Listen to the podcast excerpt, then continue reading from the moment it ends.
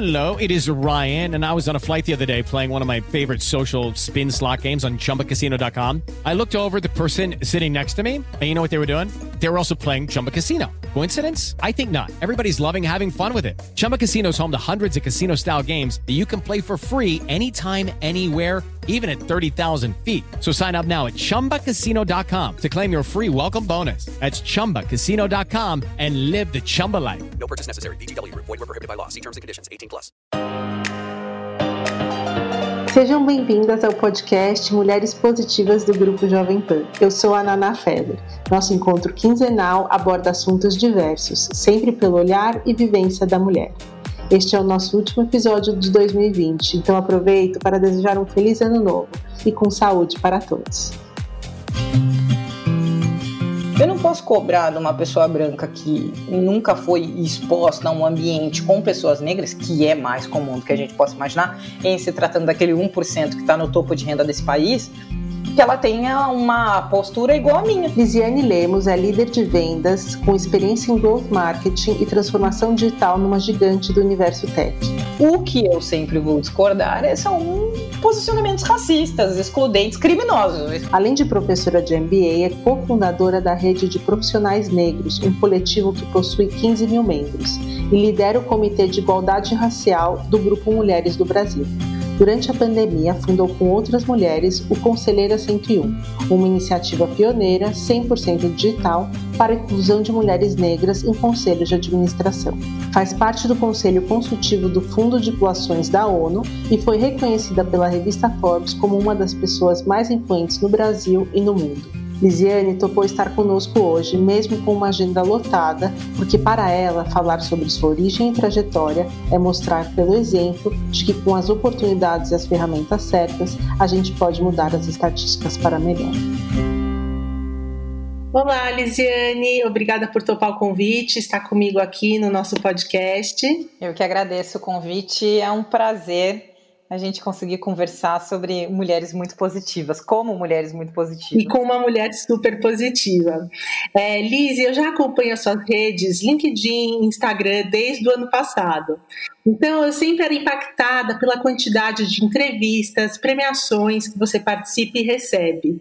Mas, para esse nosso papo, eu fui resgatar tudo que rolou do mais importante, né? Fui ali dar um check no seu feed. Foi muita coisa importante, né? É, ao longo de todos os anos.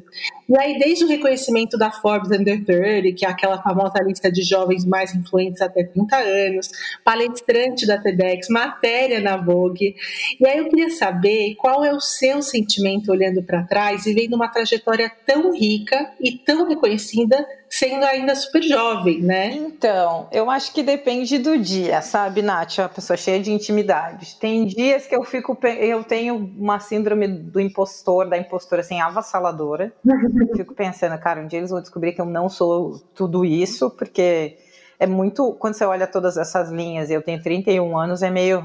Será que eu fiz tudo isso mesmo? Tem outros dias que eu fico... Que legal, olha quanta gente eu inspirei, principalmente quando eu recebo mensagens das pessoas dizendo que sonharam mais alto, que se inspiram em mim, que eu pude ajudá-las de alguma forma. E aí acho que o meu lado cientista, que a gente estava conversando antes, é sempre estar pensando, e agora? Qual que vai ser a minha próxima aventura? Onde é que eu vou me divertir? Porque todas essas ações, na verdade, de premiações, eu falo, salvo o LinkedIn Top Voice, que eu queria muito, elas não foram pensadas e planejadas. Eu queria me divertir. Eu sou uma pessoa que eu falo que o meu propósito é mobilizar, inspirar e ajudar pessoas. E me divertir ao longo da jornada. Então, eu fico pensando muito nesse sentido, assim, tem, tem dias e dias. Hoje é um dia que, conversando com você, eu tô entre o... Que legal que eu tô inspirando pessoas e o que, que eu vou fazer em dois mil e vinte e um, que acho que eu tô nessa vibe. É, a gente tá encerrando aqui o ano e a gente fica nessa retrospectiva, mas também ansiosas por que está por vir, né? Sim. Eu tô muito...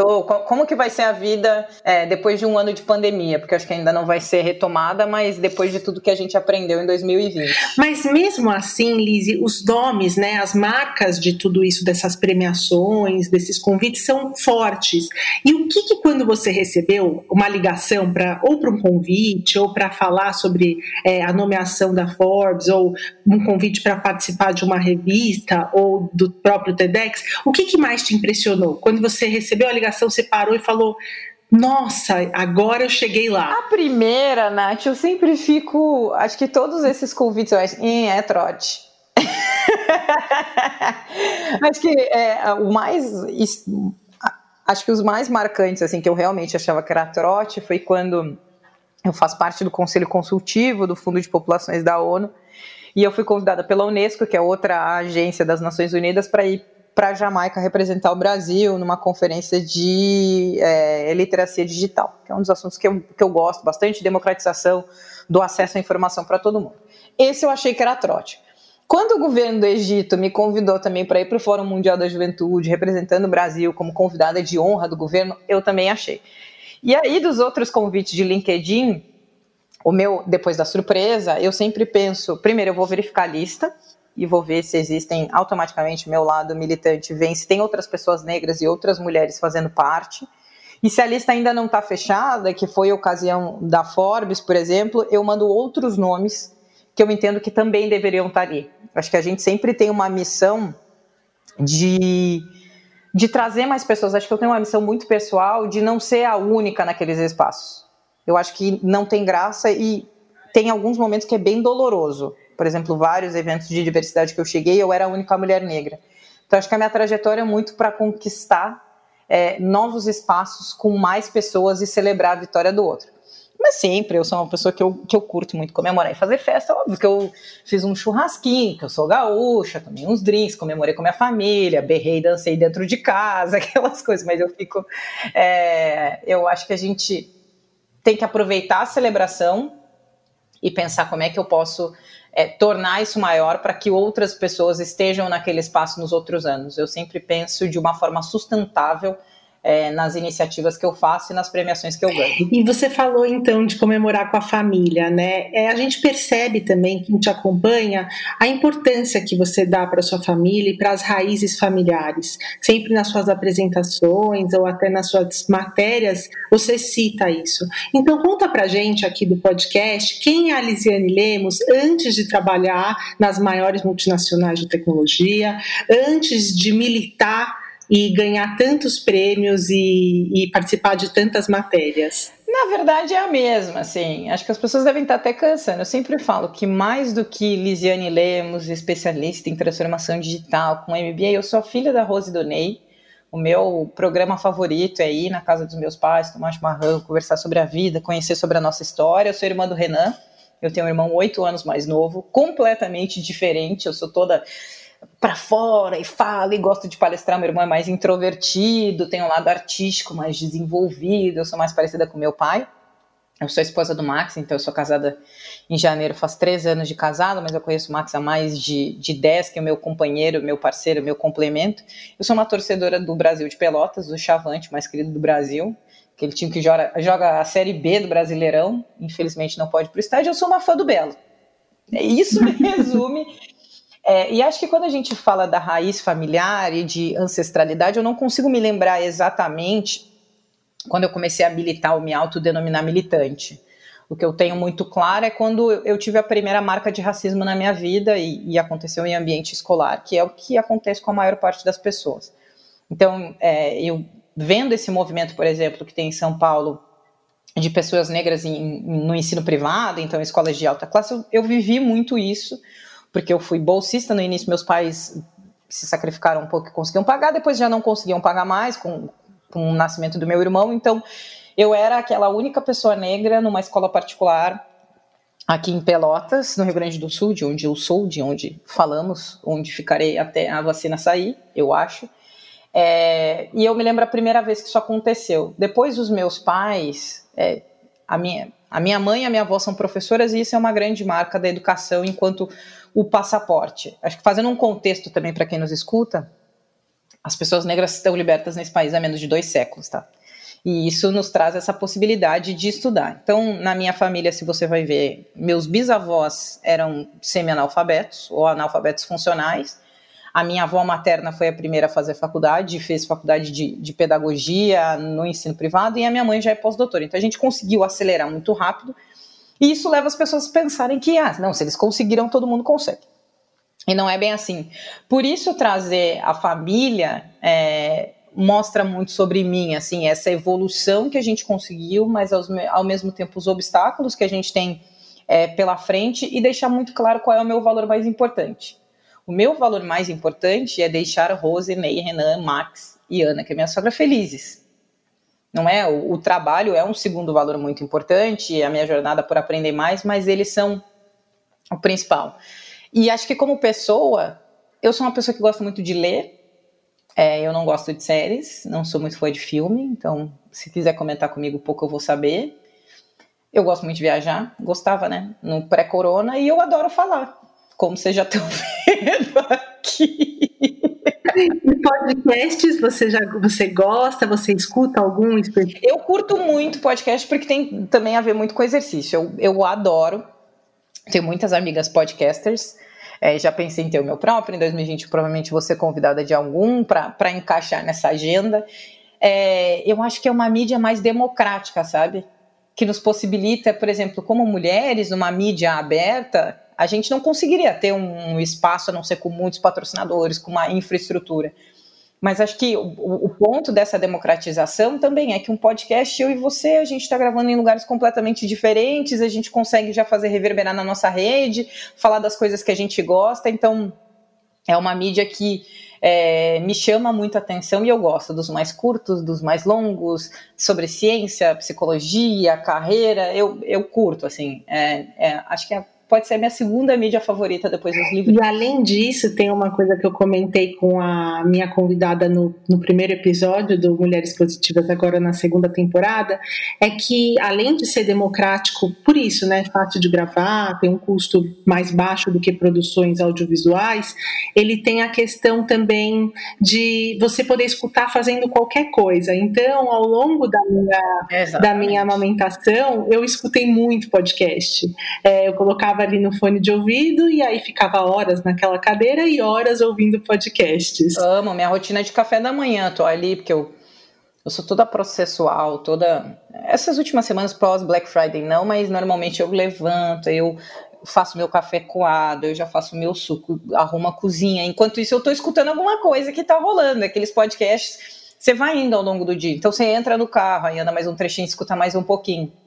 Então eu concordo com você que essa é uma das grandes vantagens que a gente tem no podcast e também a possibilidade de poder voltar, de conhecer novas pessoas. Acho que é, enquanto no, no Brasil, pelo menos enquanto contexto, para mim é a mídia que mais possibilita você conhecer novas pessoas. E você comentou que gostava, né, antes da pandemia, de viajar. E eu já ouvi você dizer que tinha um sonho de ir para a África e a sua primeira viagem, o primeiro contato com a África foi Moçambique. Conta para mim sobre essa experiência. Então, a parte engraçada é que antes de viajar para fora do país, eu não tinha nem ido no Uruguai, que é uma hora de carro daqui, né? É, de Pelotas. E aí eu fui me aventurar. Hoje eu penso, com mais de trinta anos, a gente fica um pouco mais maduro e pensa, meu Deus do céu, o que, que eu estava fazendo da vida? Porque eu fui para um país do outro lado do oceano, sem conhecer uma pessoa ao vivo, tudo negociado pela internet, sem ter conhecimento cultural. Mas foi assim, é, se eu puder dar um conselho para as pessoas que têm possibilidade num cenário de retomada pós-vacina, visitem o continente africano como um todo. Acho que o primeiro equívoco que eu mesma cometi quando eu fui é você considerar que a África é um país. Sendo que o negócio é um continente com muitos países, e aí eu escolhi Moçambique por causa da facilidade da língua, porque tinha a posição na mesma organização que eu, que eu trabalhava, então eu não fui expatriada, né? Eu terminei o meu mandato no Brasil e fui exercer um mandato de diretora é, em Moçambique. O meu plano era de ficar um ano, acabei ficando seis meses porque tive uma série de problemas pessoais, mas foram seis meses transformadores, assim, inclusive, acho que é a primeira vez que eu faço isso, que eu falo isso publicamente. Eu sou uma pessoa que eu tenho medo de tatuagens, mas se eu fosse fazer uma, seria com canimambo, que é uma, uma expressão, uma palavra, expressão no dialeto xangana, que é o mais popular em Moçambique, que significa gratidão.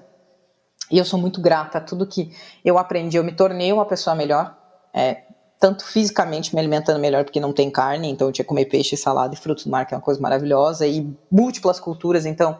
Você tem os indianos que usavam como rota, você tem uma grande maioria de muçulmanos, você tem os próprios africanos, os portugueses que colonizaram. Então, é uma questão muito múltipla. Eu aprendi sobre a questão de gênero, porque a gente está falando num podcast de mulheres, então o nível de assédio é extraordinário.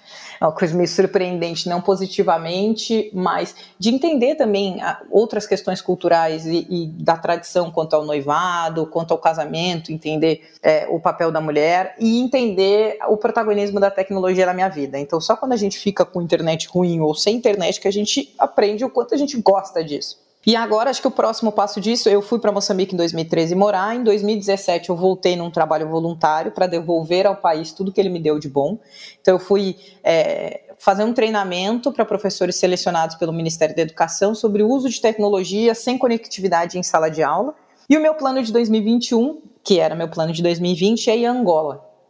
Então, em dois mil e dezessete, eu fiz um teste de D N A, que deu que quarenta e seis por cento do meu D N A é angolano, que eu sou muito fã de cultura angolana, de música angolana, e eu quero ir a Angola. Eu acho que vai ser uma, uma nova experiência, mas no continente eu conheço também muito pouco do Marrocos, Etiópia eu só fiz uma passagem, e a minha ida no Egito foi uma das coisas mais legais da vida. É, eu espero que em dois mil e vinte e um, então, a gente se encontre na Angola, porque desde dois mil e quatorze eu só viajo para o continente africano. Nossa, então assim, meu marido, a gente, eu acho que teve essa questão, né, de pensar o, a África como um continente, e aí os nossos amigos que, que não vão, ele sempre me questionou, mas de novo para a África? E aí eu respondo, mas quando você vai para a Europa, ou para a Itália, ou para Paris, eu não falo de novo para a Europa, né? Enfim, tanto faz. É, exatamente. É, eu conheço, a gente passou por nove países, inclusive Moçambique e Etiópia. Etiópia é o meu país favorito de todos que eu visitei. É, mas comentando um pouquinho sobre a questão de assédio, né? Quando você comenta sobre a questão de gênero em Moçambique, porque é, é algo ainda que ainda não está sendo tão discutido, né? E eu, eu sofri um assédio em Moçambique com o meu marido, ele estava ao meu lado quando eu sofri assédio, uhum. E aí eu pontuei, conversei, encarei isso de frente e, e assustou muito a pessoa, né? O rapaz, claro. Porque eu acho que eles não, não, não recebem isso de volta, sabe? As mulheres, elas ainda não, não estão discutindo isso e não se sentem talvez até empoderadas para responder e enfrentar. É, e, e assim, mas quando eu volto, isso é um detalhe, é uma questão que aconteceu em dois mil e quinze, voltei todos os outros anos depois, enfim, realmente é algo, a cultura africana, né? E aí a gente percebe nos países que a gente visitou o quão rico é, o quão além do safari existe No, numa, num turismo para a África. E o quanto a gente fica fechado a encontrar essas coisas, sabe? Encontrar as pessoas, conversar. É, eu tenho uma facilidade, tinha, né? Uma facilidade que eu me passava por local, que me permitia ter experiências. Eu falo, eu não tenho aquele tour tradicional de foto com as crianças, vai no lugar onde todo mundo passa fome. Eu tenho outras experiências que são tão plurais quanto, mas eu queria que as pessoas pudessem ver essa grandeza, sabe? As pessoas são tão... eram tão felizes, é, davam valor, acho que é isso, né? A gente tem um, um materialismo tão grande lá, eles davam valor para isso, para festejar, para experiência, para estar junto com a família, é, para prover para os seus, para desenvolver o país a seu modo. Eu via muita gente indo para a Europa e vendo, cara, meu lugar não é na Europa, meu lugar é no meu país, fazendo ele crescer. E acho que um ponto importante para contextualizar, as pessoas quando veem esse cenário, ah, de extrema pobreza, mas eles evoluem se eles querem. Os países, a grande maioria... É, teve a revolução, um pós-colonização em setenta e cinco.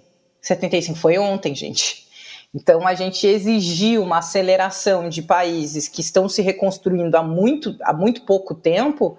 É, acho que é desumano do nosso lado, ao invés de estabelecer essas parcerias. E eu queria que o povo brasileiro entendesse o quanto eles entendem de cultura brasileira. Você deve ter visto, assim, canais brasileiros que passam lá, que eles sabem quais são as nossas músicas, o que, que a gente come, o que, que é importante pra gente, e nós não. As nossas novelas. Nossa, demais. Quando eu fui, tava passando a Avenida Brasil, tinha terminado no Brasil e tava passando lá. Então, é, o quanto a gente deixa de aprender, é, acredita nesse, nessa educação eurocentrada, ou que os Estados Unidos são, é, é o melhor país do, do universo, o quanto a gente perde de aprender e trocar com o outro. E você já comentou antes que o seu movimento para o mercado de trabalho, e eu acho que isso tem, foi próximo da sua volta de Moçambique, mas veio também por questões financeiras, né? Você queria ganhar dinheiro. Eu gosto muito de dinheiro. Sim. E Emicida e Djamila Ribeiro falam sempre sobre essa briga com alguns movimentos que ainda acreditam que se você lucra, você deslegitima a causa. Você percebe essa discussão sobre construir um movimento organizado nesse sentido com outros ativistas negros? Eu percebo com ativistas como um todo. E, e realmente é bem difícil, assim. É, tem várias discussões que são polêmicas. Essa questão financeira. E eu acho que, em se tratando, por exemplo, do M C, da Djamila, e, é, a questão da militância tem a ver com o trabalho deles. A Djamila é uma estudiosa, uma pesquisadora renomada. É, então, quando ela ganha dinheiro, não é só porque, é, por causa do movimento. É porque ela estudou isso e tem é, conhecimento técnico. Quando a gente fala do M C, também o conhecimento musical, tudo que ele é, fez na vida. E quando eu vou falar de diversidade, eu me coloco muito no lugar de alguém que está em lugares que as outras pessoas não estiveram. Eu não sou mais uma pesquisadora de educação em direitos humanos há pelo menos dez anos. Mas eu vivenciei, então a minha experiência é ancorada na prática. E eu falo, para eu conseguir evoluir e sustentar os meus estudos, que é algo que eu curto muito estudar, se eu vou querer fazer é, um M B A, por exemplo, em Stanford, é um milhão de reais, gente. Eu, não, eu tenho, e sem contar que quando você faz uma palestra, quando você faz algo, você tem tempo, tempo que você estuda, tempo que você faz briefing, tempo que, que é o bem mais precioso que eu acredito. Então, eu não tenho nada contra que as pessoas, é, não é, porque não é ganho financeiro, não vão conseguir encontrar a expressão correta, mas que, as, mas que isso seja uma fonte de renda para quem tem especialidade, para quem tem uma consultoria de diversidade, etcétera. Eu acho que isso não deslegitima, a gente vive numa sociedade capitalista, então o militante ele precisa pagar água, ele precisa pagar luz, ele precisa pagar internet, ele precisa pagar livro, e se você está é, usufruindo do tempo e do conhecimento técnico dele, nada mais justo do que remunerá-lo de acordo com isso. E é um problema que a gente tem comumente, uma discussão que eu tenho muito nos grupos de diversidade, inclusive algumas semanas atrás eu fiz uma palestra de Semana da Consciência Negra, e o presidente da empresa me perguntou, Lise, como é que eu posso ajudar o movimento? Eu falei, pega a sua mãozinha, põe no seu bolso, tira dinheiro e investe no grupo. Porque a gente fica sempre vivendo de caridade. Ah, Lise, vai lá e quebra um galho, faz essa palestra para mim, enquanto a empresa está lucrando um monte. Então, eu costumo usar, usar essa expressão para o mundo corporativo, que apoio verdadeiro é apoio financeiro. Se eu te convidar, Nath, para fazer um podcast remunerado, você está utilizando todo o conhecimento que você trouxe da vida, o seu tempo, a curadoria, então nada mais justo que eu te remunerar, sendo que eu estou num, num sistema capitalista. Então, acho que é muito essa minha visão. Eu acredito que o impulsionamento e o movimento social pode sim ser balanceado com uma questão remuneratória e de incentivo, porque conhecimento custa caro. E ou se custa caro. Meus, meus boletos que o digam. E além, da que, além disso tem a questão de gênero também, que nós mulheres em ambientes corporativos, e não, né, até na economia criativa, nós mulheres quando estamos buscando o lucro, o dinheiro, também é pior visto do que quando é um homem indo atrás disso, né? Nossa, nós sofremos tanto enquanto mulheres, é aquela coisa, você não pode ser uma boa mãe e uma profissional de sucesso, você não pode ser uma, uma, uma diretora importante de empresa e ter uma família. Então eu me ancoro muito que a gente estava falando dos exemplos, assim. Para mim, um grande exemplo do, do mundo corporativo, eu estou falando do meu quadradinho onde eu vivo, a Paula Belizia, que eu tive a honra de trabalhar na estrutura dela, que é uma mãe com dois filhos, é uma presidente de sucesso, um avião nos negócios, uma das pessoas mais inteligentes que eu conheci, que me mostrava que eu poderia ter essas, é, esses dois momentos. Eu tive a honra de ser liderada por mulheres que eram mães também, e também ter a opção de não ser mãe. Mas é muito difícil, porque estão sempre contestando a nossa capacidade, e as estatísticas vêm e nos dão, que eu brinco, um jab no queixo, né? Porque você vai ver uma mulher é, na, na pirâmide corporativa, aí você tem um homem branco, aí você tem... Acho que agora tá um homem branco, uma mulher branca, um homem negro, uma mulher negra, ou talvez inverta no meio, não vou me lembrar agora, posso pesquisar e a gente vê depois. É, mas a gente é sempre excluída, assim, quando vai perguntar... É, eu estava conversando com algumas pessoas algum tempo atrás, que o meu projeto de vida atual é morar no exterior, né? Eu quero morar, morar no exterior não, eu quero morar nos Estados Unidos. E aí a primeira pergunta não é se você está preparado para isso, é, e o seu marido, o que ele pensa disso? Eu, gente, patriarcado, tipo, xô, xô, xô, é um acordo, para mim casamento é uma parceria, e mesmo se eu fosse, para eu estar falando isso, possivelmente eu já conversei sobre o assunto, mas é sempre assim, o que, que o seu marido acha? E seus filhos como estão com isso? E eu tenho a sorte, o privilégio, eu sou espírita, então eu acredito que fui eu que escolhi, de ser filha e neta de mulheres fortes. Então a minha mãe, falei pra vocês que ela é pós-doutora, e ela fez especialização, mestrado e doutorado com dois filhos e um emprego de cinquenta e cinco horas. Então é uma coisa muito louca, assim, eu falo. E ela se sentia muito culpada. Muito. Minha mãe tem um, um, uma culpa, assim, tão grande de... Quando ela foi fazer o doutorado é, em Portugal e eu fiquei no Brasil, e ela fica, meu Deus, te abandonei. Eu falei, mãe, tá tudo bem. Tô tranquila, acho o máximo. Falo com muito orgulho que a gente construiu essa trajetória junto. A minha avó também materna e a minha avó, a minha avó paterna virou, ficou viúva quando meu pai tinha catorze anos e criou cinco filhos. A minha avó materna, professora também, é, limpava chão para pagar a faculdade. Então, eu venho de uma natureza matriarcal. Então, para mim, essa questão de independência é muito natural. Mas o mercado faz achar que isso é antinatural. Que o meu lugar tem que ser, que o marido tem que estar melhor, que é, quando é que você vai ter filho, é sempre essas perguntas chateiras que não tem, ninguém tem nada a ver com isso, né? Sim, piora, né, porque é o que você falou, quando, quando por exemplo, no meu caso, virei mãe, essa culpa, ela já é uma culpa que a gente tem que conviver, interna, que é a culpa que você acabou de relatar da sua mãe. A minha mãe disse que nunca trabalhou tanto quanto ela trabalhou quando eu nasci. E ela é psicóloga, então ela ficava horas atendendo, inclusive, outras crianças. Então tinha esse outro lado também do ciúme de ela estar com outra criança, não ser, né, e não estar comigo. E eu sinto, é, eu fiquei super feliz do que a gente retornou para a segunda temporada do podcast, mas ao mesmo tempo eu fiquei, mas e aí, será que eu vou dar conta, né? Porque eu não vou estar mais com meu filho, uhum, em alguns momentos.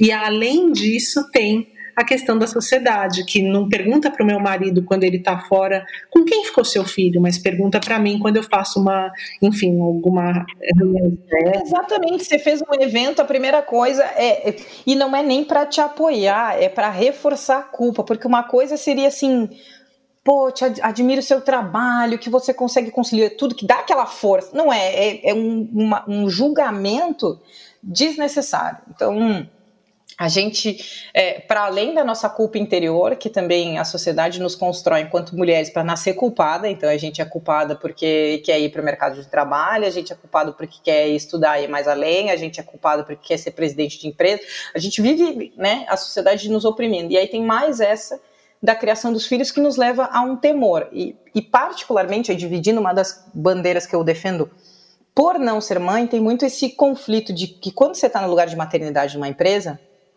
E eu tô falando do mercado como um todo. É muito difícil você defender essas bandeiras, a não ser que você seja muito sortudo e trabalhe numa empresa pró-mães, como eu, eu sempre tive. Mas eu me coloco muito nesse lugar de, de atenção, assim, de ficar observando o ambiente. Se as mulheres são demitidas quando elas voltam da licença maternidade, como eu, enquanto não mãe, posso ajudar, tipo, trocando férias e outras posições, ou dando voz em alguns ambientes para que é, as mães possam dividir os seus desafios, é, as suas ambições. Então, acho que o que a gente pode pensar aqui no podcast é também como você está desenvolvendo seu papel de aliado. Seja você homem ou mulher, tendo escolhido ser mãe ou não, como que você está sendo aliado e não mais um reforço dessa pressão e desse julgamento. Perfeito. Ô Liz, a gente está chegando, né, no final do ano, dezembro, e além da retrospectiva de tudo que aconteceu, como a gente comentou aqui no início, de coisas boas que aconteceram, aconteceram muitas coisas tristes, né? Foi um ano duro, pesado, difícil. E este ano a gente acompanhou os protestos do Black Lives Matter, que intensificaram no mundo as pautas do movimento negro. Para você que já fazia parte do ativismo há bastante tempo, o que mudou a partir dessa repercussão? Foi diferente de outros protestos que já aconteceram? Nath, foi muito diferente. Muito diferente mesmo. É, claro que eu tô falando muito a partir de uma experiência pessoal, tá? E é importante contextualizar. Então, de uma pessoa que viajava toda semana, visitava cliente, tinha uma vida super agitada, morava em São Paulo, eu me vi voltando pro Rio Grande do Sul, pra casa da minha mãe. foi exatamente a mesma experiência quando eu voltei de Moçambique, com a grande diferença que eu voltei casada, empregada, numa situação melhor. Mas eu, eu me vi do dia para a noite aí e comecei a repensar uma série de coisas. E uma delas foi me preservar mentalmente. Primeiro, colocar a minha saúde, a minha saúde mental, ficar perto dessas pessoas, me preservar enquanto a pandemia não passava. E eu fui daqueles iludidos que achava que um mês eu voltaria para São Paulo. Isso não aconteceu. Então, quando veio o segundo mês, uma das decisões que eu tomei foi que eu deixaria de dar a militada, porque isso é extremamente desgastante. Você que trabalha com, com a questão de gênero, feminismo, sabe o quanto ser militante é desgastante. E eu falei, cara, vou dar um tempo. É, não vou fazer nada, vou só estudar, trabalhar. Estava numa série de mudanças de carreira, tinha acabado de trocar de empresa. E aí veio o episódio do George Floyd. E eu posso te dizer assim, sabe quando você se sente caindo no abismo, assim, parece que aquilo nunca vai acabar, aqueles sonhos assim que você tá caindo, caindo, caindo, caindo? Eu fiquei muito mal, muito mal, assim, de, de pensar, porque sempre me vem essa recordação imediata. Podia ser meu pai, podia ser meu primo, podia ser meu irmão mais novo, até quando eu vou viver nesse, nesse cenário de medo. E foi aí que eu decidi voltar a militar e me posicionar e voltar com a corda toda e criar até alguns projetos. Acho que outro ponto que é diferente é que com a pandemia nós nos tornamos um pouco mais empáticos. E em casa a gente não tem como escapar das coisas, né? Como a gente está na frente de mídia todo o tempo, não tem como você não assistir televisão, não tem como você não ver as coisas na internet ou não ser impactado. Quando você está na rua, você está girando, tinha dias que eu não, lia, eu não sabia nem que dia era. Uma coisa assim, eu tinha que perguntar para as pessoas que dia é hoje, que eu não sabia. Então, eu me obriguei. Mas ainda assim, Nath, eu entendo que tem um grande desafio, primeiro, da gente transformar intenção em ação. Então, eu fiz até uma fala com o professor Silvio Almeida, que eu sou muito fã, na, sem, é, na semana passada, e eu falei, não, não me serve só um quadrado preto. Não me serve só pensar se você vai chamar de Black Friday ou não. Me serve você pensar quantos líderes negros eu já tive na minha vida, quantas pessoas negras eu já contratei, quantas mulheres eu posso mentorar? Quantas mulheres tem na minha equipe? Qual delas está no meu plano de sucessão? Então, começar a fazer essas perguntas. E acho que quando aconteceu o caso do, do Beto Freitas aqui em Porto Alegre, foi um, um, um impacto ainda maior por diversos fatos. A roupa que o Beto estava vestindo na, no momento que ele foi assassinado é igual, sem tirar nem pôr, é uma das roupas favoritas do meu pai. Foi no meu estado, que ainda que a gente... É, tem uma visão para o eixo sudeste de que não existem pessoas negras é, no Brasil, tem vinte por cento da população negra. E o, aconteceu no meio do meu cliente, com um ex-cliente meu, então eu fiquei pensando qual é o meu papel ali é, também para construir isso, mas eu falei que no outro dia, quando saiu, quando as executivas que participam de um dos meus projetos saíram na capa da Cláudia, eu falei, cara, eles não vão me vencer, não é isso é, que vai me derrubar.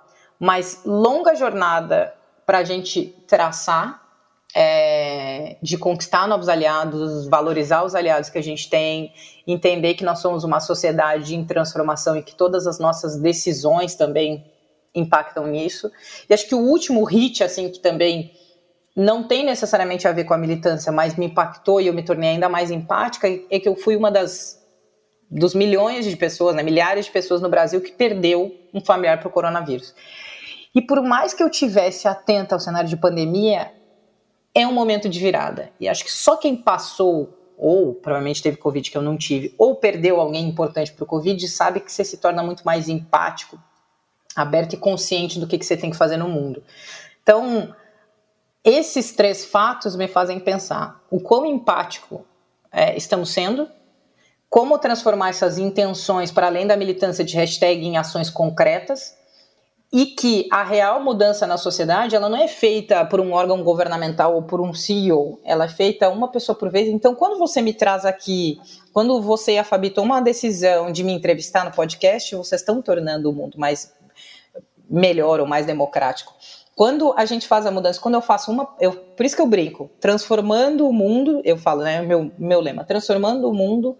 uma conversa por vez, uma palestra por vez, um post por vez. A gente não transforma o mundo. Eu não sou... Madre Teresa não começou transformando Calcutá inteira. Ela começou doando, ajudando uma pessoa.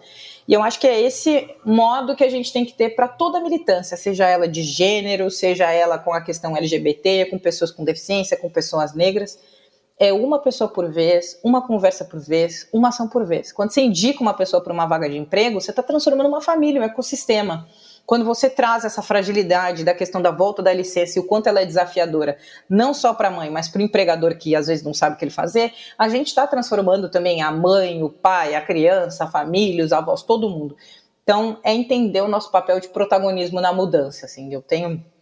Por isso que esse ano foi diferente. Porque a sociedade como um todo estava num pensamento diferente e a gente se colocou num papel de protagonista, não só de ficar assistindo e trabalhando é, sem parar, que era muito a minha rotina, assim, que eu brinquei, o hamster na gaiolinha. Eu estava ali vivendo, não necessariamente indo pra... Sobre a decisão, né, que você comenta de trazer você para o podcast, é, é uma decisão que a gente tem que tomar, porque a, a, a primeira temporada nós tivemos três mulheres negras de dezenove episódios, né? E isso não reflete a nossa sociedade, mas talvez reflita as executivas, né, que a gente estava muito ligada naquele momento. E para mim é muito uma questão de referência. Eu tenho na família duas pessoas negras, a minha, eu tenho dois tios, né? Um, inclusive, foi assassinado e a irmã da minha mãe. Então, o irmão da minha mãe foi assassinado e a irmã da minha mãe é negra.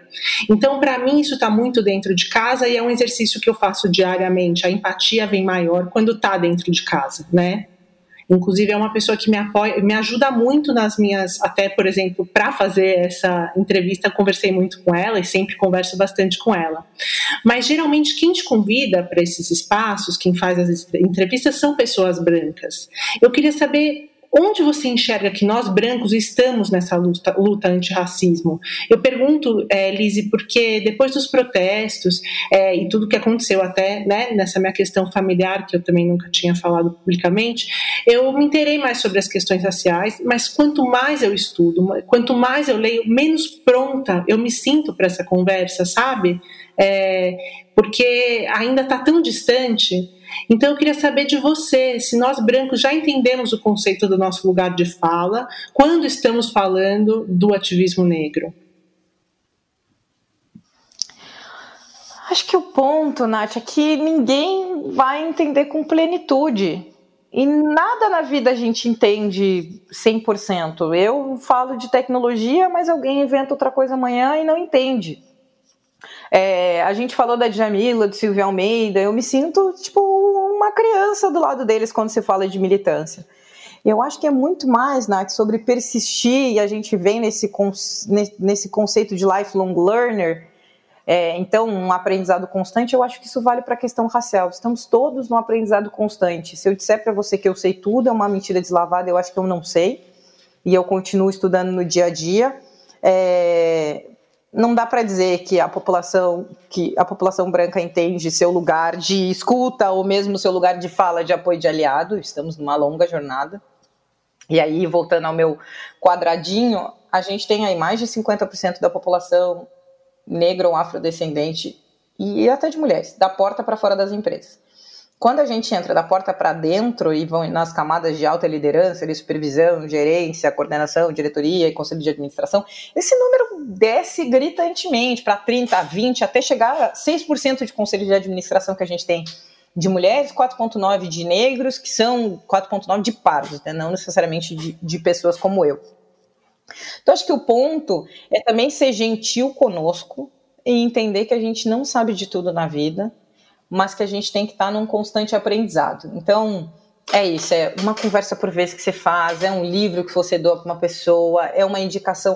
Eu tenho visto tanto, é, acho que principalmente aí falando do, do Conselheira cento e um, que é o último projeto, e que eu fico fascinada, né? Que eu acho que é o projeto, a coisa mais legal que eu fiz na vida, que é um projeto coliderado por mulheres brancas e negras, então são nove mulheres, é, e você vê esse movimento assim, de humildade das mulheres brancas de chegarem lá e dizer, eu não conhecia nenhuma de vocês há seis meses atrás, que foi, eu acho que é um milagre quarentenal, mas a partir do momento que eu conheço, eu comecei a indicar e a gente vê as entrevistas acontecendo, o ecossistema, eu falo, não é sobre se cobrar sobre os quarenta anos que você não conheceu, é sobre usar essa força de vontade a partir desse momento para transformar as coisas. E, cara, a gente está no meio de uma pandemia, a gente está num movimento de mudança social, com pessoas sendo assassinadas, com mulheres sendo demitidas e, e tendo redução de salário de uma forma jamais vista. Então não dá pra, gente, pra cobrar pra gente ser perfeito nesse momento. Então acho que é, é esse momento assim. Eu gosto muito do meme que tem na internet. Eu, um fraco assim, revelando coisas pessoais, eu adoro fazer figurinhas. Somos duas. GIFs e memes. Eu adoro. Tudo pra mim, eu, eu tô sentada assim, aí eu mando pra pessoa, eu fiz uma figurinha de você. E, e tem um que, que é de um humorista negro, que, ele, que veio uma pergunta numa caixinha, ai, como é que eu posso ajudar as pessoas negras, não sei o quê, papapá. E ele responde assim, procura no Google. Google. Porque é sempre assim, é, é como se cada pessoa negra no universo tivesse a obrigação de ter todas as respostas e ela não tem, porque às vezes ela não tem nem para as próprias perguntas. Então, brincadeiras à parte, é muito de uma co-construção. O que que você traz do seu conhecimento de vida e falando, cara, eu tenho pessoas negras na minha família e por isso que eu tenho medo também que elas sofram, sejam assassinadas, etcétera. E eu falo, eu sou uma pessoa negra, quando meu irmão sai na rua eu tenho medo. O que que a gente pode construir junto, então, esse podcast que a gente faz para a sociedade evoluir como um todo? E eu não vou ficar te cobrando, Nath. Isso definitivamente não combina comigo. Eu não vou ficar, ah, leia o pequeno manual antirracista. Cara, eu não vou. Eu acho que é, isso é um dos aprendizados que eu tive em Moçambique. Respeitar o tempo das pessoas. Nem todas as pessoas brancas estão preparadas para essa jornada. E, e eu falo, tudo bem. Quando chegar a sua hora, a gente conversa e aí vamos para frente. Mas eu, eu respeito muito essa, uma... essa jornada. Porque eu sei que e tem uma questão de responsabilidade dolorosa de cada um, né? Também. Tem, tem muito a questão de responsabilidade, de vivência, de contexto. Eu não posso cobrar de uma pessoa branca que nunca foi exposta a um ambiente com pessoas negras, que é mais comum do que a gente possa imaginar, em se tratando daquele um por cento que está no topo de renda desse país, que ela tenha uma postura igual à minha. Então eu sou muito... A, a minha ida em Moçambique me deixou mais compreensível com esse negócio. Cara, eu discordo muito, por exemplo, dessas políticas de gênero, etcétera, mas eu entendo que é a cultura deles. O que eu sempre vou discordar é, são posicionamentos racistas, excludentes, criminosos. Isso aí, assediadores, como esse episódio que aconteceu na, na Lesp. Isso eu vou concordar e você é a primeira lá a denunciar. Ai, como é que nós vamos abrir um processo judicial? Mas esse processo de letramento racial, eu entendo que, que ele é um pouco um, um chamado, tem que ser... E, e vai tocar em feridas dolorosas, mas é muito difícil, e eu falo muito pela questão de gênero, ou mesmo com pessoas de, com deficiência e L G B T, quando você re, revisa episódios da sua vida e diz... Nossa Senhora, eu fiz tanta coisa errada, que vergonha de mim mesma... Ninguém está imune a este uhum. movimento de ficar com vergonha uhum. de si mesmo. Mas é muito, como é que a gente vai... Eu estava numa discussão com um grupo sobre isso exatamente hoje de manhã. Quanto tempo dura o nosso cancelamento? Será que uma coisa que eu fiz em dois mil e sete e não era consciente vai me perseguir até dois mil e trinta? Então é um, é um ponto polêmico. Estou pensando e sobre essa isso, mesma tia que eu... que eu me referi já, ela é negra e professora de escola pública. E ela faz questão que o cabelo crespo dela esteja sempre bem cuidado. Ela diz que o cabelo dela é um ato político. É a forma que as alunas também se conectam com ela. E aí ela até, inclusive, me citou um poema de Jaquins Quintê, duro não é o cabelo, é o sistema. E não há dúvida, quebra na emenda. Uhum. Entenda a persistência de mantê-lo crespo na essência. É bonito, é política, é resistência. E aí eu queria saber qual é a sua relação. Desculpa, ali. Ah, é muito lindo. Que coisa, que lindo. Vamos agradecer Sim. a sua tia Nath. E aí eu queria saber qual é a sua relação com o seu cabelo, Lise. É uma relação reinventada, sabe, Nath? Eu comecei a alisar meu cabelo com oito anos. E isso hoje eu tenho uma reflexão que tem muito dessa vivência de escola particular, onde você quer se sentir parte. Seja não é parte, e, e, e como um todo, né? A vida adulta e anos de terapia, sejam formais, constelação, tudo que aparece, me fez ver que eu só queria ser incluída e ter o cabelo liso. Então, eu tinha um cabelo muito semelhante ao que eu tenho hoje, e meu apelido na escola era Capacete. E o quanto eu carreguei isso por anos, virando mestre na arte de escova e de chapinha... E em dois mil e treze eu fui para São Paulo, eu já comecei, eu fiz a minha primeira entrevista com cabelo liso, aí depois eu comecei a trançar, e a, aí depois eu fiz permanente afro de novo, E há uns dois anos atrás eu fui na minha dermatologista, que é uma dermatologista negra, e eu gosto muito de fazer essas escolhas, de valorizar profissionais negros, e quando eu posso. E a gente sentou no consultório, ela olhou para mim e perguntou, como é que é o seu cabelo? Ah, Camila Rosa, minha dermato. E eu falei, não sei. Não sei, nunca vi, não me lembro. E ela, você sabe que você tá fazendo mal. E aí eu saí dali pensante e decidi, cara, eu vou fazer a transição. E eu queria que as pessoas que nos escutam tivessem noção do quanto aquilo foi assustador para mim. Porque eu comecei a pensar numa série de coisas, mesmo que a sociedade jamais, e eu queria deixar muito claro, ninguém das pessoas que eu convivi, sejam chefes, clientes, em nenhum momento disseram que usar o meu cabelo natural seria feio. Mas eu vinha de uma sociedade tão opressora que eu tava, como é que meu cliente vai reagir? Como é que vai se entrar com cabelo crespo naquele lugar? Mas sempre me falaram que cabelo crespo, ainda mais o meu, que é quatro C, e aí as pessoas entendem de cabelo, não falam, hum, entendi. Ele é, é, eu entendo porque ela já me explicou. Então, o meu cabelo é o quatro C, que é aquele, que é, eu chamo que é o pichain, pichain, que é aquele cachinho, equivocadamente, mas tudo bem, só para vocês terem noção, que é aquele cachinho bem pequenininho, no cabelo bem fininho, que aponta e enreda assim com a facilidade que não tem... É, que, que se encostou um no outro ele já arredou. E, e a... o que ela explica é que na verdade é o mais fino, né? É, é a nossa percepção de ser o mais duro. É. Na verdade, quanto mais crespo, mais fino é. Mais fino ele é, e, e, e essa definição, e ele é denso. Então, às vezes dá um calorão, meu cabelo tem uma temperatura interna própria, uma coisa assim. Mas, Nath, foi um dos dias mais legais da minha vida quando eu tirei a trança, toquei no meu cabelo e fiquei assim, cara, que cabelo legal. E aí eu, eu, eu brinco, meu cabelo tem vida própria, então é o Forbes. O Forbes, ele, ele tem personalidade, ele tem vida própria, ele escolhe qual é o creme que ele quer, ele é bem cuidado, hidratado. Então o, o Forbes... E, e o quão foi bom quando eu fiquei com meu cabelo natural, primeiro, a executiva se inspirando e dizendo, nossa, eu não sabia que minha executiva podia ter um cabelo assim, e aí eu fiz umas fotos agora com cabelo black e eu me sinto outra pessoa, muito mais poderosa, muito mais empoderada, mas foram dois anos, cara, dois anos, e eu falo, a importância também dos grupos de afinidade, de poder discutir, ó, tô pensando em fazer transição do meu cabelo, e depois influenciar, então as minhas amigas agora, fazendo transição, fazem sete anos que eu não escovo o cabelo. Então eu fico às vezes, ah não, eu fico com vontade de saber como é que é, mas aí dura cinco minutos porque eu tenho muito cabelo, mas é um processo de autoconhecimento, de você entender tudo que te levou a alisar o cabelo e usar química por tantos anos. Então eu tenho trinta e um, eu passei mais tempo com cabelo quimicado do que com ele natural. Depois é um processo de inspirar os outros, então cada vez que as pessoas passam por mim dizem, cara, eu amei o Fofes, porque todo mundo sabe do Fofes, amei o Fofes, ele tá lindo, tipo, hoje eu cheguei em casa e ele tá enorme, mas é, mas eu vejo ainda que possivelmente algumas crianças, principalmente nessas escolas particulares, ainda estejam sofrendo o que eu sofri, tentando alisar para se sentir incluída.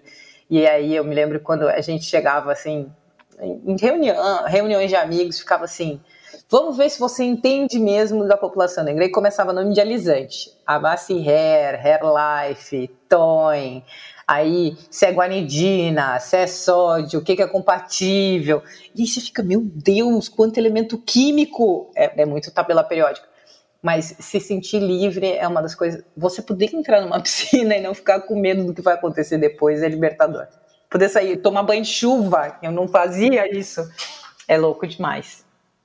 E ainda no assunto estética, você tem postado bastante os seus treinos, ah, né? Eu sou uma musa fitness em desenvolvimento.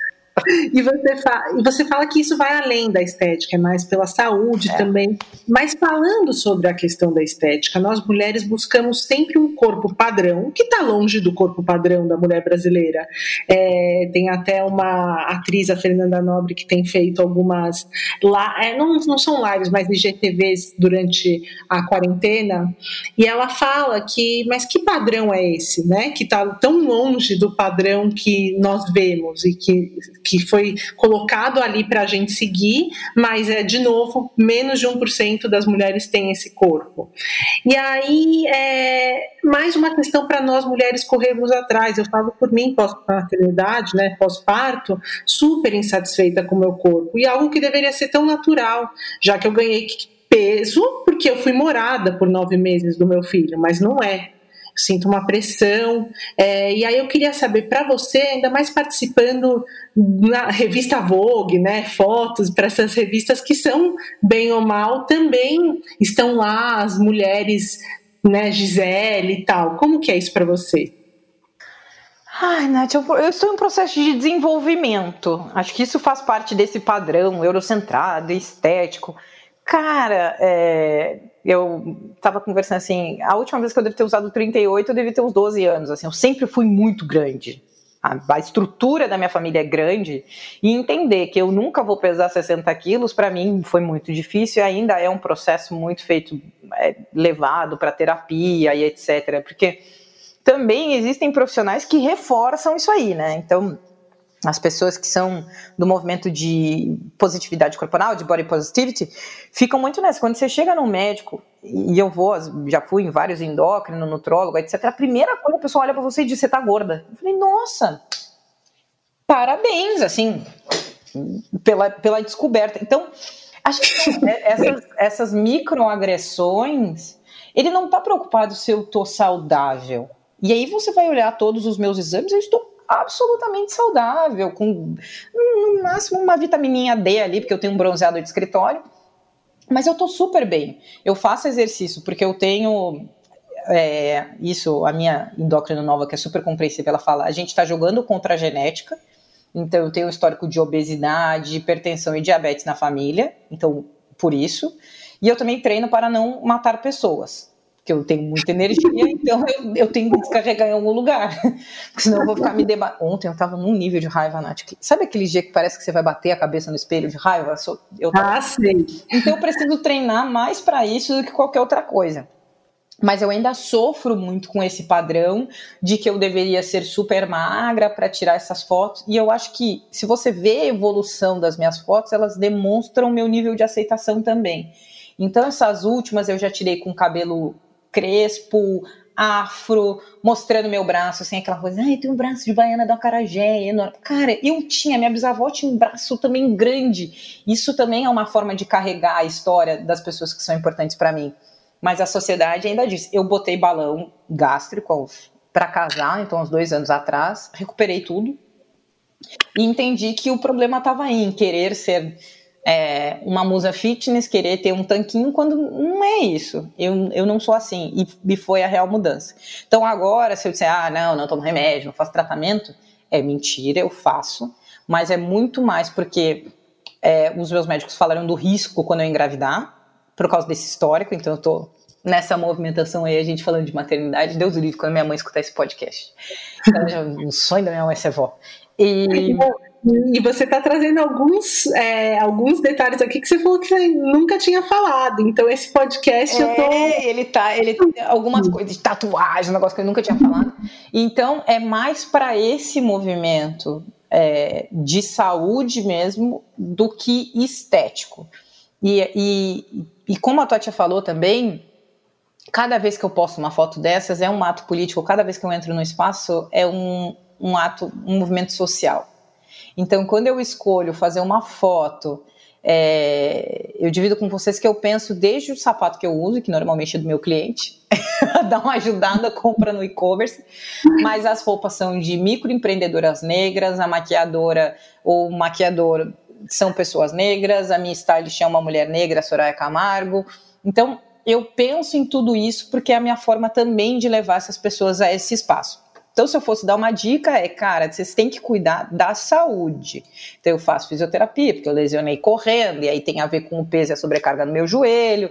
Mas eu, eu não tenho sonho de pesar cinquenta e sete quilos, até porque eu ia ficar meio boneca inflável, assim, ia ficar meio estranho. Eu só quero poder correr de novo, agora andar de bike, fazer boxe, jogar tênis, porque eu sou muito fã da Serena Williams. Então, é mais nessa vibe do que e entender que não vai acontecer do dia para a noite. Acho que esse é um processo também da terapia. Eu tenho muito medo de plástica, respeito quem faz, mas eu tenho medo. Então eu tô, eu tô assim, tentando, no meu caso eu tô tentando vencer a genética e não assassinar pessoas. Esses são os grandes objetivos. O seu lema. É, meu lema fitness. E inspirar é. as pessoas, porque elas vêm assim, ficam, ah, treinei hoje, pô, eu acho legal. Ah, vamos em tal lugar, vamos correr, vamos andar de bike. Eu, eu curto também, é uma forma de conectar com as pessoas. Sim. E, Olise, você é super reconhecida pelo seu trabalho, mas sua imagem pessoal já extrapolou a empresa que você trabalha, e qualquer que seja a empresa que você esteja, né? Coitado dos meus patrões. Não, ali já tem uma, uma marca pessoal muito forte, né, Lisiane Lemos? E aí hoje você tem inclusive uma equipe para administrar a sua agenda pública.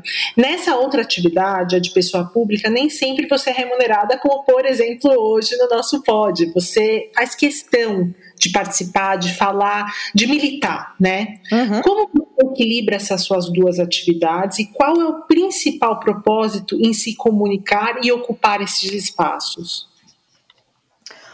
Vamos por partes, que tem bastante coisa aí. Acho que número um, a questão da equipe foi justamente para que eu não me esquecesse da minha atividade principal. Eu sou apaixonada pelo meu trabalho principal, que eu faço ali das nove às seis, das dez às sete. É, eu acho que trabalhar com transformação digital é algo que eu curto muito, para além do salário e estabilidade, porque eu não minto que eu gosto de F G T S, Previdência, ações e tudo que o mundo corporativo te traz. Eu entendo também que a minha influência vai ser maior nesse espaço que eu tô, que é onde ninguém tá, dentro do mundo corporativo, entendendo esses códigos, é, evoluindo através do meu trabalho e etcétera. E acho que é muito importante também as pessoas verem que tem épocas que a gente dá uma baixada nas postagens, porque é, o meu core job tem que estar bem entregue. Então, se eu tô falando aqui com você me divertindo, é porque, glória a Deus, meu número tá batido até hoje. Amanhã não sei, porque eu trabalho com vendas. Mas cem por cento ele tá. Então, isso é importante. Eu falo muito para quem trabalha em movimentos sociais e tem carreira, que é aquilo. O seu arroz com feijão tem que estar bem entregue, querido. Senão, você tem que entender o que é mais importante para você, se vai ser militar e trabalhar com diversidade ou ser o seu core business. Eu gosto do meu core.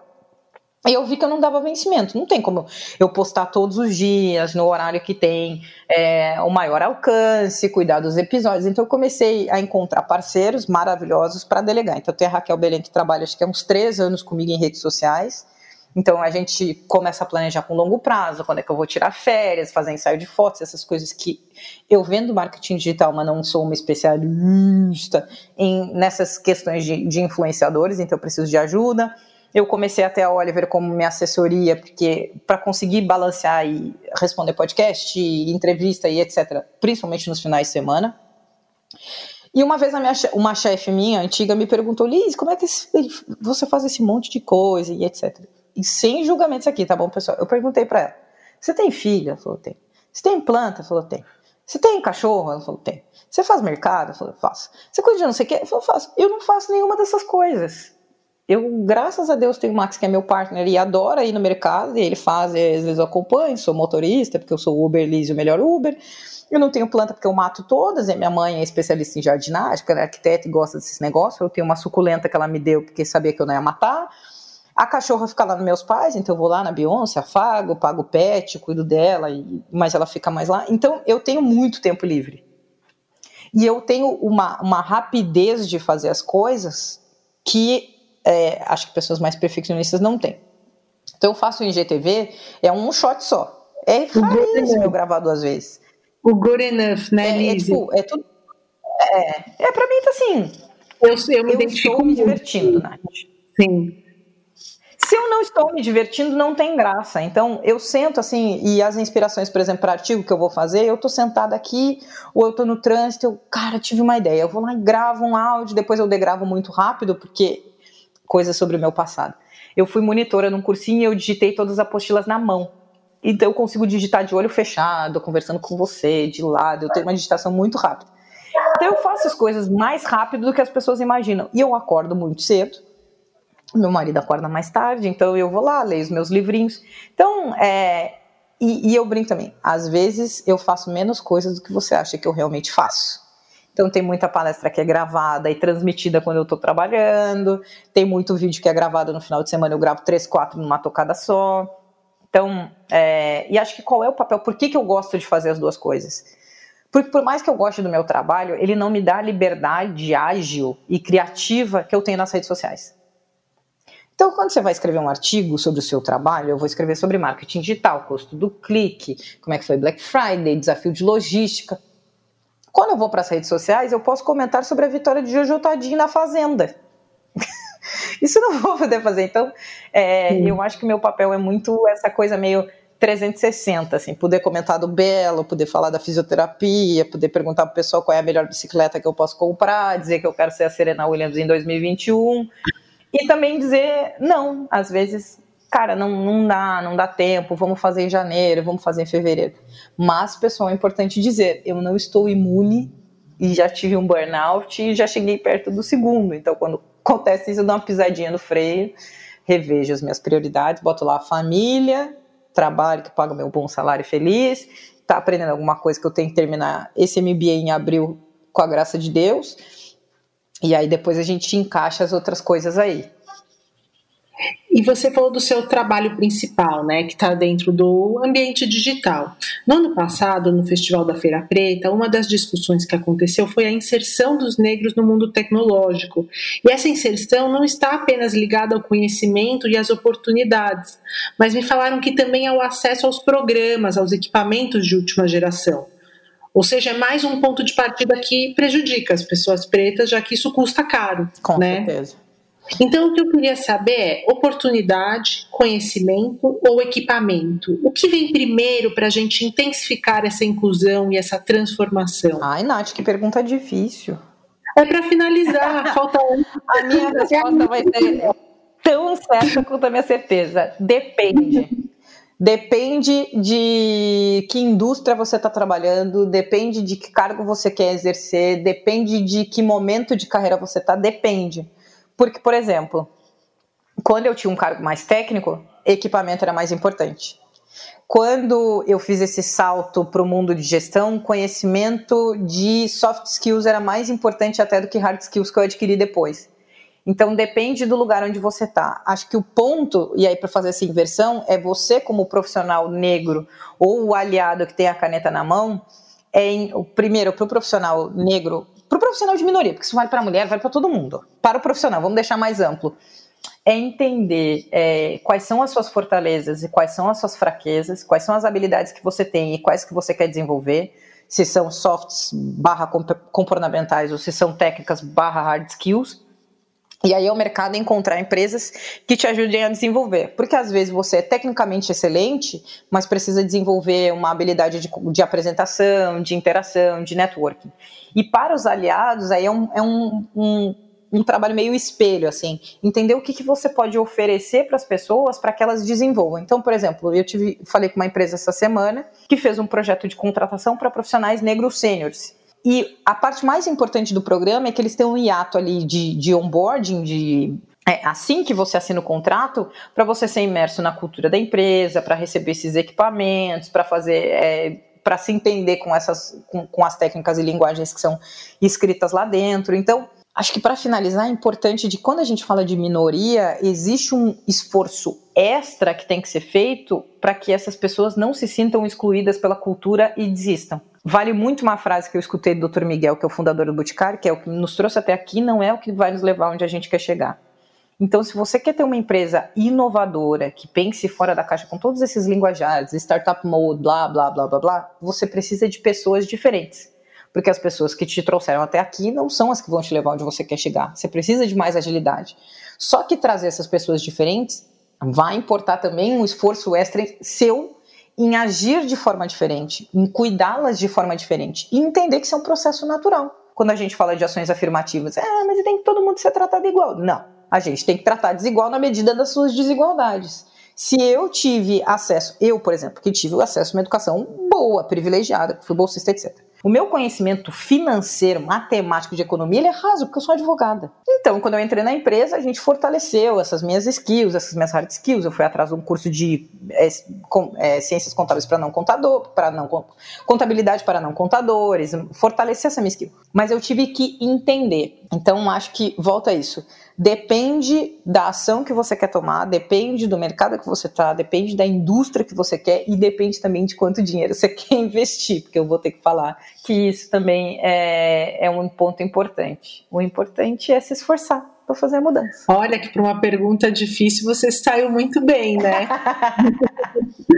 Liz, o papo foi muito bom. Eu ainda tinha algumas perguntas, mas é, o nosso tempo aqui chegou, e aí eu deixo também para uma próxima entrevista e aí ter a oportunidade de falar contigo novamente, porque foi delicioso. Foi bom demais, né? A gente se divertiu bastante. Sim. E é bom demais ver aliadas, mulheres, porque é isso, a gente ser positivo mesmo diante da diversidade e entender o que a gente pode agregar e construir junto. Acho que essa é a lição de hoje. Perfeito, fique bem com a sua família, que vocês tenham uma passagem de ano boa, tranquila, e que a gente venha em dois mil e vinte com, com ares melhores, né, com esperança, e que tudo se ajeite para a gente conseguir voltar para o dia a dia corre, que eu sei que você gosta. É verdade, acho que vale para finalizar, eu tive um gerente que sempre desejava sabedoria para as pessoas, que a sabedoria nos guia. Então, que em dois mil e vinte e um sejamos sábios para aproveitar, para aprender com o que aconteceu nesse último ano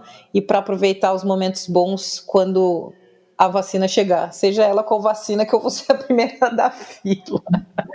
Ó, oh, com esse encerramento eu não preciso falar mais nada, só agradecer. Obrigada, Obrigada gente. Espero que vocês tenham gostado do retorno do podcast Mulheres Positivas para a segunda temporada. Fiquem ligados que daqui a quinze dias temos um novo episódio no ar. Este podcast foi idealizado por mim, Naná Feder, pela Fabi Saad e Samuel Leite, da Rede de Propósito. A edição é do André Luiz Dias e a produção da Daniela Contim Garcia. Gostaria de agradecer também o Grupo Jovem Pan por receber o nosso podcast.